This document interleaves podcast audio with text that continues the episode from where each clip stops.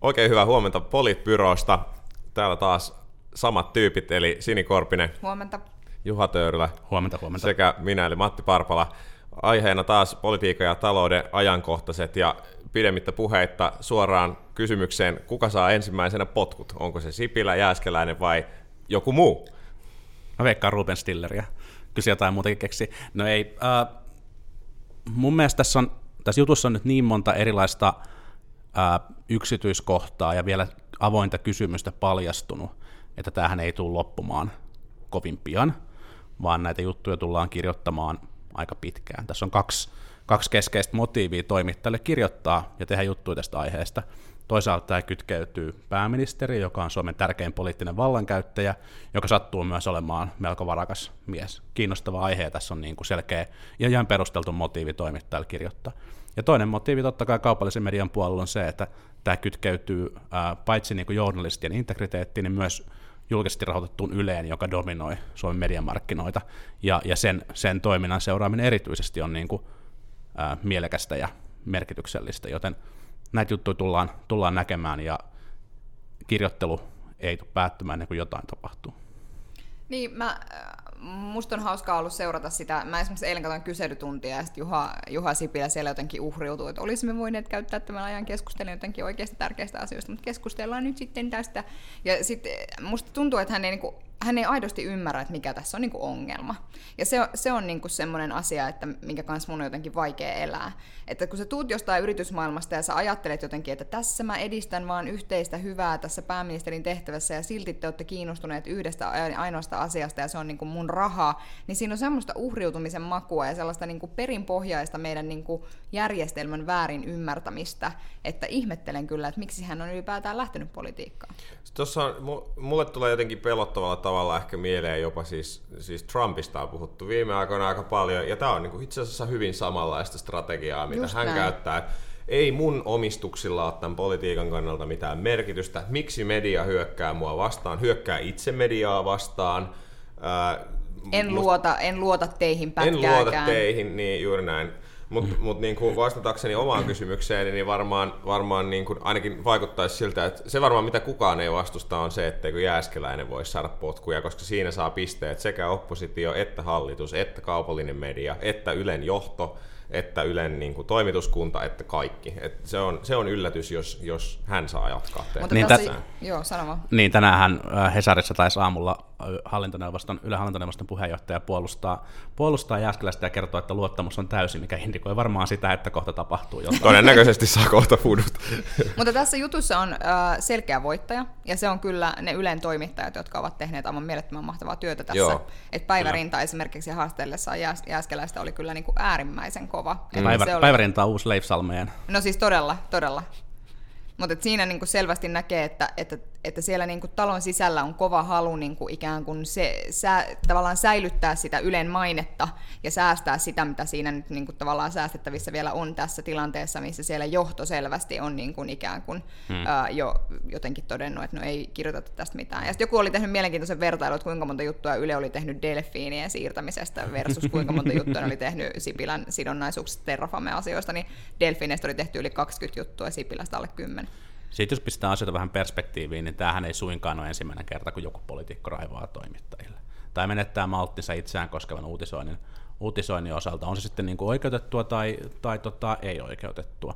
Ja, ja sellaista niin kuin tapahtuu. Totta kai kun kyseessä on pääministeri ja julkisesti rahoitettu Yle, jonka pitää tehdä riippumatonta journalismia, niin se on niin kuin himpun verran delikaatimpi kysymys kuin jossain, jossain muussa tilanteessa, mutta kyllä mun mielestä pääministerillä on tarvittaessa oikeus antaa myös Yleisradion sinänsä riippumattomille journalisteille myös hyvin kriittistä palautetta. Sitten jos alkaa tulla epäilyä, että koetaan, että, että siellä Yleisradion johdossa on otettu tämä niin kuin painostus vastaan ja, ja niin kuin mukauduttu siihen, niin silloinhan siitä muodostuu, muodostuu ongelma eikä pelkästään Yleisradion osalta, vaan myös, vaan myös niin kuin pääministerin, pääministerin osalta. Mutta Mut et, et, et, ehkä, vielä, ehkä vielä toinen pointti tähän, niin, niin jotenkin musta se tuntuu hämmentävältä, miten tällaisessa niin kuin niin kuin kriisiviestinnän perusasiat mokataan toistuvasti.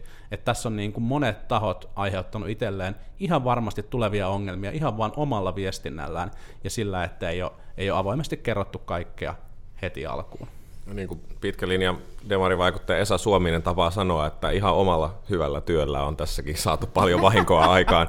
mutta, mutta niin kuin huomaatte, niin, niin taaskin keskustelu käydään nyt tämänkin pöydän ympärillä nyt Ylestä.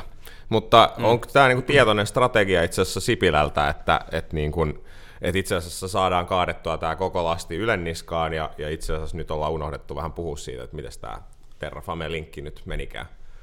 Mä, mä niinku itse asiassa, mä mä jopa luulen, että, että nyt kun tämä Terrafamen sidonnaisuudet on niin kuin käsiteltävissä, niin mä luulen, että Juha Sipilä tulee saamaan sieltä puhtaat paperit. Mä luulen, mm. että itse asiassa Todella, siihen kyllä. ei niin kuin liity mm. mitään shadeja sinänsä, mutta että tavallaan tämähän kiinnostavalla tavalla meni juuri siihen, että, että mikä, mikä niin kuin pääministerin suhtautuminen tämmöisiin asioihin on, ja, ja tavallaan musta se niin kuin isompi kysymys liittyy nimenomaan siihen, että ymmärtääkö hän, mikä merkitys niillä sidonnaisuuksilla on, koska hän ahdistuu jo silkasta kyselystä, että, sehän, että kyse ei ole siitä, että tässä nyt niin kuin kaiveltaisi hänen asioitaan se enempää kuin kenenkään muunkaan. Mutta ihan samalla tavalla, jos kellä tahansa muulla ministerillä olisi vastaavanlaisia kytköksiä, niin niitä, niitä puitaisi ihan samalla tavalla. Mutta hän ottaa se hirveän henkilökohtaisesti ja puhuu siitä mm. perheestään ja, ja suojelee perhettään ja, ja muuta semmoista, että se, se on niinku, se, sitä on surullista katsoa vierestä, kun tulee mieleen joku viisivuotias lapsi, joka on silleen, minä en halua tästä puhua. Niin, tässä on muisteltu näitä en, tota, muita tai aikaisempia niin kuin, ää, syitä, jotka ovat johtaneet ministeriöiden eroon, ja eikös Suvi Linden kokoomuksesta joutunut lähtemään sen takia, että hän antoi, antoi valtion rahaa golfkentälle, jossa hänellä ja hänen perheellä oli, oli joku parin tonnin niin kuin, peli, peliosake tai joku, joku tämän kaltainen, että, että kyllähän tässä puhutaan aika erityyppistä jutuista. Mä en näe, että, että, että Juha Sipilä on tehnyt siinä niin kuin päätöksenteossa varmaan yhtään mitään väärää, ja, ja koko hommahan olisi ollut aika helposti kuitattavissa sillä, että olisi todennut, että ei tullut mieleenkään, että tässä voisi olla tällaista, tällaista esteellisyyttä, annetaan oikeusasiamiehen selvittää asia, ja, ja, ja nyt, nyt tietenkin tavallaan seuraava uutisointihan tuleekin sitten sen jälkeen, kun oikeusasiamies selvittää, selvittää asiaa, mutta tässä käytiin tämmöinen niin ylemutka ennen sitä. Joo, ja se ehkä, niin kuin, se ehkä tietysti tavallaan jos, jos nyt vielä kääntää näin päin, että et, et kyllähän se niin Ylen uutisointi, se kulma, mistä se lähti ensinnäkin, että napattiin niin kuin kansanuutisten täkyyn, ja sitten siinä niin kuin, tavallaan alusta asti oli aika selkeä, että se osuus, mihin tämä on kohdistunut, että tavallaan se on pieni osuus liikevaihdosta firmasta, jossa itse asiassa Sipilä ei edes ole itse omista, omistuksessa enää, ja sitten oli tavallaan visualisoitu se niin kuitenkin, että Sipilä on tässä kaiken keskiössä, ja se taisi olla juuri se graafi, joka sieltä poistettiin sitten Jääskeläisen toimesta sieltä mm. uutisesta, että jotenkin, jotenkin että, että jos tämä olisi uutisoitu alun perin niin kuin asiat ovat, eikä yritetty niin kuin suurinnella asiaa, joka ehkä sitten kuitenkin on niin kuin suhteellisen pieni, tai mm. ainakaan, ainakin niin kuin jos Sipilän taloudellista hyötyä ajattelee, niin todennäköisesti aivan niin kuin siis marginaalisen, marginaalisen pieni, niin, niin ehkä olisi voinut päästä tavallaan paremmalla kulmalla tähän niin kuin itse asiaan kiinni, mm. että oliko sidonnaisuutta vai eikö ollut. Ja nyt taas tästä tuli tämmöinen niin kuin väärysmäinen media, mediapeli, ja, ja, ja jonka häviäjäksi ehkä taitaa sitten jäädä kuitenkin yleisradio. Mä oon eri mieltä mun mielestä tässä tulee selkeästi häviämään Juha Sipilä. Yleisradio kyllä on niinku tavallaan, Yleisradiossakin tämä on niinku mennyt sillä tavalla, että nyt siellä Yleisradion sisäinen eliitti tulee tästä kärsimään, mm. mutta Yleisradion ne ihmiset, jotka siellä tekee sen oikean toimituksellisen työn, niin ne tulee tästä selviämään voittajana ja Juha mm. Sipilä tulee selviämään tästä häviämään. No tai siis, anteeksi, selviämään siis joutumaan häviämään. Niin, se on kiinnostava nähdä, että no nyt, nyt tuli tuoreita Gallup, Gallup-tietoja, jossa, jossa keskusta oli kirjannut, mutta toisaalta siltä ajalta kerätty data, jossa, jolloin tämä on ollut julkisuudessa, niin keskusta oli menettänyt kannatustaan, mutta ei kuitenkaan varmaan millään niin kuin ratkaisevalla tavalla. Jos oikeusasiamies toteaa, että ei tässä ollut mitään, niin mä en usko, että tästä koituu pääministerille mitään seurauksia, eikä varmaan oikeastaan niin kuin pitäisikään. Sitten sen, sen sijaan, jos, jos oikeusasiamies toteaa jotain, jotain muuta, niin sen jälkeen, sen jälkeen kysymys niin kuin Sipilä-asemasta on, on sitten jo toisen, toisen kaltainen. Tämä Ylen toimittaja julkaisi näitä viestejä, joita Sipilä oli lähettänyt, ja, ja niissähän on niin kuin kovaa kriittistä palautetta Yleä kohtaan, mutta ei sellaista niin kuin painostusyritystä tai ei sellaista suorasanaista painostusyritystä siihen, että nyt pitäisi lopettaa kirjoittaminen tai, tai joku muu. Ja jos tällaista on ollut sitten vaikka niin kuin pääministerin ja Ylen vastaavan päätoimittajan välillä, niin ellei kun se semmoinen tulee julki, niin mä en usko, että tämä vaikuttaa pääministerin asemaan, eikä siis varmaan pitäisikään. Mm. Mutta vaikuttaako pääministerin asemaan se, että keskusta oli ainut ryhmä, joka yksimielisesti kannatti Guggenheimia? Joo, uh, Guggenheim Once Again with the Feeling käydään tämä keskustelu, koska ilmeisesti ei päästä siitä enää tämän jälkeen keskustelemaan, koska nyt se on ehkä niin kuin Ding Dong, The Witch is Dead tyyppisesti haudattu. Uskoken tahto. En No, usko. joo. Mutta mä jotenkin niinku ajattelen, että tämä kaatui tällä toisella yrityksellä samaan asiaan kuin ekalla kierroksella, eli Kyllä. siihen niinku tavallaan ylimielisyyteen. Ja siinä on niinku kaksi pointtia, joista toinen on se, että, että jos sä tu- tuot niinku pöytään uutena esityksenä esityksen, johon selvästi sisältyy niinku catcheja, niin sit mm. pitäisi niinku ehkä sanoa ne catchit tavallaan itse ääneen, eikä niin, että sulla on, tiedät sä, joku niinku, äh, vihreiden lautakun, lautakunnan jäsen jostain, joka niinku lueskelee kaikki ne paperit lä- läpi ja rupeaa kyselemään, mitä se helvettiä nämä numerot niinku tarkoittaa, jolloin sä vaikutat siltä, mm. että, että sä oot yksi ajatellut, että ei kukaan oikeasti lue sitä sun esitystä, tai sitten sä oot vaan niinku jotenkin sä jäät niinku housut kintuis kiinni. Mm. Ja toinen juttu liittyy niinku tähän todella ihmeelliseen ulkomainontaan. Äh, Guggenheim, tai sieltä niinku ikään kuin kampanjan puoleltahan on sanottu, että, että niinku ei, ää, ei, että tällä ei ole niinku mitään tekemistä heidän kanssaan ja he ei ole niinku ostaneet sitä, sitä niinku mainostilaa, mutta eihän Guggenheimin nimeä kukaan käytä mainonnassa ilman, että joku olisi siitä niinku siellä päädyssä tietänyt. Ja tavallaan siellä mm. olisi pitänyt olla pelisilmää siihen, koska nyt ne yritti niinku redusoida tavallaan, että tässä te vaan puolustatte tätä parkkipaikkaa, ikään kuin ainoa mahdollinen käyttötarkoitus sille tilalle olisi ollut Guggenheim. Ja tämä nyt siis ottamatta kantaa, siis mun mielestä Guggenheim olisi ollut ihan tervetullut tähän kaupunkiin, mutta että et, ei tämä niinku varsinaisesti tämä toinen kierros ihan hirveän paljon paremmin mennyt. Niin, surullista tässä oli just se, että oikeasti olisi ollut ihan hyvä keissi esitettäväksi Guggenheimin puolesta, mutta nyt se hautautui näiden niin kuin, jopa osittain detaljinomaisten niin kuin, piiloteltujen asioiden, asioiden alle, ja, ja se oli ihan, ihan oman viestinnän, viestinnän mukaan. Valtuustossa käytettiin paljon tällaisia puheenvuoroja siitä, että tämä on niin kuin, esimerkki siitä, miten meidän poliittinen keskustelukulttuuri on rikkoutunut, emmekä osaa enää tulla yhteen. Mun mielestä yhdisti hienolla tavalla se, että Ville Rydman ja Paavo Arhimäki on jostain asiasta täysin samaa mieltä ja kauniimpaa? tukee toisiansa, niin kyllähän tämä on tuonut poliittisen kentän ihan, ihan uudella tavalla yhteen. Joo, joo se, niinku, se, se hämmentävä tässä aikaisemmin Juha kysyi, että miten voi samat viestintämokat toistua uudestaan ja uudestaan, niin se sama kysymys kyllä herää vähän tämän kohdalla, että, että miten on mahdollista jotenkin, että käytännössä kaikkiin samoihin miinoihin ajettiin kuin missä aikaisemmallakin kerralla. Et, et ja, ja, sit, ja vieläpä niin, että et siellä oli niinku ihan tämmöisiä taktisia kysymyksiä, niin kuin vaikka se, että en tiedä pitääkö paikkaansa, mutta ainakin Facebookissa joku valtuutettu sanoi, että häneen ei oltu kertaakaan yhteydessä tämän hankkeen tiimoilta, joka mm. kuulostaa täysin käsittämättömältä ottaen huomioon, kuinka polarisoitunut tämä kysymys on ollut ja kuinka paljon ehkä olisi voinut auttaa se, että, että yrittää saada niitä siltaa rakennettua niiden vastustajien ja, vastustajien ja kannattajien välillä. Sen sijaan jotenkin keskustelu meni koko ajan vaan syvemmälle sinne niin kuin poteroihin vieläpä niin, että kannattajat vähän niin kuin ulkomainonnan ja muun kautta niin kuin leimas käytännössä vähän niin kuin tyhmiksi ne, jotka vastustaa tätä. Mm. Että ettekö te tajua, että ainoa vaihtoehto on parkkipaikka, mm. niin kuin, mikä nyt ei ehkä sit kuitenkaan, se voi olla realismia, mutta, mutta se kuulostaa vähän naivilta. Niin ja mikä siellä ensimmäisellä kierroksella unohtui, niin siellä unohtui se, että, että ihmiset, niin kuin tavallaan ihan tavalliset tyypit, jotka sitten äänestää, et koska si, siis kyllähän varmasti ei ole yksi tai kaksi valtuutettua, jotka on saaneet niin kuin kiukkusta kansalaispalautetta, jotka ovat tehneet sen päätöksen myös osittain sillä perusteella, sanopa hmm. mitä tahansa, Totta mutta kai. varmasti sillä perusteella, että ne pelkää, että tuleeko ne uudelleen valituiksi, jos ne kannattaa tätä hommaa. Totta niin sitten tavallaan unohdettiin taas se, että mikä tämän niin kuin merkitystä, se, että niin kuin tai, taiteilijaeliitti ja taideeliitti jotenkin sanoo, että kyllä tänne museoita mahtuu, niin taas me viedään se keskustelu siihen, että mutta mitä muuta sillä rahalla voi tehdä, että Hmm. täällä leikataan eläkkeitä ja leikataan lapsilisiä ja te vaan niin kuin Guggenheimia Hmm. ajatte. Että tavallaan siinä viestinnässä pitää nyt keskittyä aika paljon isommin suureen yleisöön. Kyllä. Eikä, eikä se mun mielestä ole irrelevantti kysymys, että mitä muuta sillä rahalla voi tehdä. Mun mielestä se on keskeinen poliittinen kysymys. En mm. mä sano, että, että nyt oli annettu, annettu niin kuin N euroa rahaa valtuustolle ja päättäkää, että mihin haluatte tämän käyttää, mutta, mutta kyllä se on niin kuin ihan politiikan, poliittisen päätöksenteon keskiössä, että mihin näitä julkisia rahoja mm. käytetään, ja mun mielestä silloin keskustellaan ihan oikeista asioista. Sen voi totta kai tehdä vähän populistisemmin tai sitten vähän vähemmän- vähemmän populistisesti, mutta, mutta ei, se niin kuin, ei se väärin ole. Mutta se on mun mielestä ollut kiinnostavaa huomata, että todella monet tutut, ää, erittäin maltilliset, rauhalliset ihmiset, joita ei välttämättä voisi kutsua mitenkään niin kuin poliittisen vasemmanlaiden kulkijaksi, jotka ei kuitenkaan seuraa politiikkaa tai yhteiskunnallisia asioita kovin tarkasti, on ollut tosi vihaisia tästä Guggenheim-hankkeesta. Niin kuin todella raivoissaan tästä Guggenheim-hankkeesta, ja mä oon ihan varma, että tämä on näkynyt myös sinne päätöksentekijöiden, päätöksentekijöiden suuntaan. Raivoissaan miksi?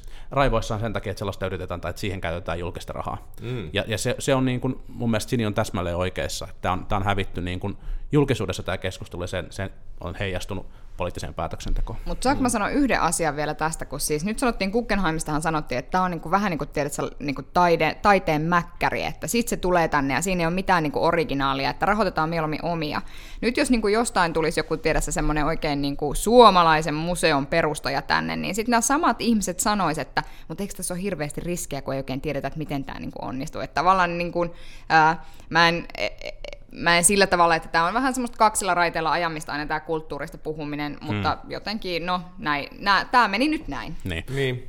SDPn Ville Jalovaara ehdotti Suomen itsenäisyyden ajan, ajan museota, joka varmasti olisi tällainen niin kuin museologisesti tärkeä hanke, mutta täytyy sanoa, että se kuulosti kyllä niin käsittämättömän tylsältä ajatukselta, että, että mä ihan sen takia melkein aloin kannattaa Guggenheimia. Eikö meillä ole jo kansallismuseo? No se myös. mutta siellä on pidemmältä ajalta kuin itsenäisyys. Mutta, mutta, mutta tämä kaikki siis sen jälkeen, kun varmaan voi todeta, että, että kukaan meistä niin periaatteellisesti ainakaan vastusta, tai olisi ollut mm. ihan mielenkiintoista nähdä, Kyllä. että minkälainen se Guggenheim on, mutta jotenkin tämä projekti vaan oli niin kuin, en tiedä, vähän ehkä mm. surullinen esitys, että miten se voikaan mennä noin pahasti mönkään. Varmaan toivottavasti tästä voidaan jotain oppia tulevaisuutta varten. Niin, se keskeinen kysymys on ehkä just se, että, että oltaisiko tätä julkisen rahan osuutta pidetty liian suurena, jos se olisi tosi selkeästi alussa tuotu esille, että mikä Nyt tähän tarvitaan on. julkista rahaa. Niin, mm, niin juuri näin, joo. Mut julkisesta rahasta kun puhutaan, niin siitä on luontevaa siirtyä demareihin, ja demareiden puheenjohtajakin saa, ja, ja sielläkin pieni lässähdys ehkä Juha, tapahtunut. miksi lässähti? miksi, miksi demareiden puheenjohtajakin saa lässähtiä? Miksi ei kukaan haasta rinnettä? Onko se niin hyvä? Haastajia voi vielä tulla, mutta, mutta kaikkien motivaatio lähteä siihen kisaan, kun Antti Lindman ilmoitti, että ei ole käytettävissä, niin varmasti, varmasti tippu aika monta astetta. Ähm, ajateltiin, että Lindman, Lindman pystyisi, pystyisi niin kuin tehokkaimmin syömään sitä rinteen, rinteen kannatusta. Ja, ja aika moni toivoi, että olisi tullut useamman kuin kahden ehdokkaan puheenjohtajavaali, jotta sellaista repivää, repivää niin kuin Äh, kahtia jakoa, joka Urpilaisen ja Rinteen välillä syntyi ennen Seinäjoen puoluekokousta, ei olisi, ei olisi nyt päässyt, päässyt syntymään, ja nyt osa varmasti pelkää sitä, että jos tuleekin vain yksi haastaja rinteelle, niin syntyykö tämmöinen samankaltainen tilanne. Mutta toisaalta ei ehkä ole nähtävissä sellaista ihan hirveän äh, uskottavaa väärä sana, mutta henkilöä, jolla olisi niinku suuria mahdollisuuksia rinnettä vastaan, niin on vaikea, vaikea tähän hätään keksiä. Tuppurainen ja Harakka on varmaan ne, varmaan ne loogisimmat vaihtoehdot ja, ja toivottavasti vielä, vielä niin kuin harkitsevat, mutta, mutta sitten on pakko sanoa, että Antti Rinteen kannatus on aika korkea.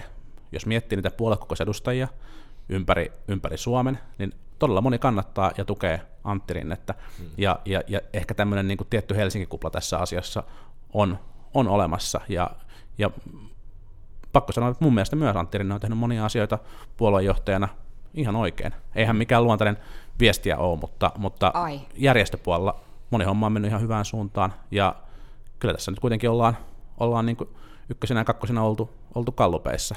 Toki porvarheltus on pikkusen antanut vetoapua. Niin, kiitos. Ei, ei kestä No joo, mutta mä, mua niin kuin aina huvittaa tämä tämmöinen, että että nyt otetaan mahdollisimman monta ehdokasta, niin ei tule repivää kahden ehdokkaan kisaa, kun kaikki kuitenkin tietää, että se on oikeasti aina kahdenvälinen kisa, ja sitten me jotenkin olla, odotetaan vaan, että sieltä tulee ne niin kuin yksittäiset, ja sitten jotenkin teeskennellään, että nyt ei repinyt ollenkaan, että hyvällä fiiliksellä eteenpäin. Guggenheimissakin olisi pitänyt olla kolmas vaihtoehto, Jaan ja Ein lisäksi.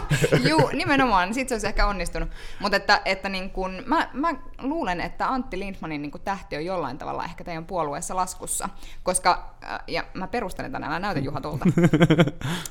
Kuulijat se, ei näe, miltä mä näytän. Ei näe, mutta, mutta se teki niinku ihan emämokan niissä puhujalistoissa. Ja siitä kiinni jääminen aikana, jolloin tavallaan tämmöinen hyperavoimuus on jollain tavalla pop, mm. niin, niin se on niin kuin vaan noloa. Ja se on hirveän mm. niin kuin vanha kantasta. Jotenkin se on surullista, että ihminen, joka on kuitenkin oikeasti nuori ja jonka pitäisi jollain tavalla edustaa niin kuin uudenlaista politiikan tekemistä, niin on noin mm. ummehtunut. Mm. Ja nyt sitten tässä menee, niin kuin, Antti Rinne tulee valitsemaan uudelle kaudelle, mm. jolloin hän tulee viemään demarit todennäköisesti eduskuntavaaleissa vaalivoittoon tämän mm. hallituskauden jälkeen, jolloin hän tulee olemaan pääministeri. Mm. Ja, ja sitten se käytännössä tarkoittaa sitä, että hän on todennäköisesti puheenjohtajana myöskin seuraavat neljä vuotta. Mm jolloin Antti Lindman alkaa olla jo, tiettäkö pikkasen vanha. Ja sieltä tulee takaa sitten semmoisia ihmisiä, niin kuin vaikkapa Mikkel Näkkäläjärvi, joka niin kuin nauttii tällä hetkellä aika kovaa nostetta, mm. ja joka tällä hetkellä myöskin itse asiassa nauttii hyvää luottamusta muissakin puolueissa, jolloin mm. hän on niin kuin oikein otollinen niin kuin demareiden mm. puheenjohtajaksi tulevaisuudessa. Että tää, mä, mä veikkaan, että Antti Lindmanista ei koskaan tule demareiden puheenjohtaja. Sen sijaan Mikkelistä tulee kyllä semmoinen Justin Trudeau jossain vaiheessa vielä, että, että alta pois. Mutta, mutta entä vielä tähän kisaan, jos, jos ajattelee niin Harakan tilannetta, niin, niin onko hänellä itse asiassa sellainen tilanne, että nyt ei kannata lähteä lokaamaan itseään, vai onko nyt tavallaan ainoa hetki, jolloin ehkä voisi kannattaa yrittää, että olisi mahdollista teoriassa saada joku momentum? Jos haluaa jonkin puolueen puheenjohtajaksi, niin oikein hyvä hetki on äh, silloin, kun puolue on oppositiossa – ja menossa erittäin todennäköisesti kohti vaalivoittoa. Eli jos haluaa olla SDPn puheenjohtaja, niin nyt sitä kannattaa, kannattaa yrittää. Mun mielestä siinä analyysissä oli monta, monta kohtaa kyllä ihan oikein. Mä en olisi valmis sanomaan, että, että Lindmanin aika on jotenkin lopullisesti ohi. Hänellä on aika paljon aika syvää ja hyvää ja kannatusta. ja hän on, hän, on myös, hän on myös aika taitava poliittinen toimija, että kaikille meille tulee stipluja joskus. Ne, jotka ei koskaan ole tehnyt stiplua, niin ne ei myöskään pärjää sitten kovin niin kuin, tai niin kuin siinä pitkässä, pitkässä pelissä. Um, mä en ole ehkä ihan noin niin kuin doom and gloom. Ää, Lyödään veto, Juha. Voidaan lyödä vetoa. Kymmenen vuoden päästä, koska sen jälkeen Antin niin kuin hetki on oikeasti mennyt. Nyt sä, nyt sä unohdat, että me puhutaan SDPstä, ei se ole niin kuin mikään ongelma. Kyllä sinne voi niin kuin vanhemmalla kielellä tulla puheenjohtajaksi. ei tässä ole mitään hätää vielä. Mutta, mutta et, tota, äh, Harakasta, niin, niin kyllä, kyllä nyt varmaan kannattaisi. Mun mielestä ehkä 90-luvun, 90-luvun alun jälkeen onko niin, että kerran on käynyt niin, että isoin oppositiopuolue ei ole päätynyt hallitusvaltaan seuraavissa, seuraavissa eduskuntavaaleissa. Suomen äänestäjät vaan nyt toimii, toimii sillä tavalla, ei sille voi mitään. Mutta sitten tästä, tästä niin kun, ää, avoimuudesta ja, ja viestinnästä, minkä Sini nosti esille, niin, niin tämä tota, yhdistyy myös tähän tota, Sipilä-keissiin. Mun mielestä me eletään radikaali avoimuuden aikaa. Kaikki mitä kukaan ikinä kirjoittaa tietokoneella tai kännykällä, sitä pitää ajatella, että se on julkista tekstiä, ja, ja näin siihen tulee vaan suhtautua. Tämä on hyvä muistutus kuulijoillemme. Kiitos tämän viikkoisesta ja jatketaan ensi viikolla. Hei hei. Hei hei.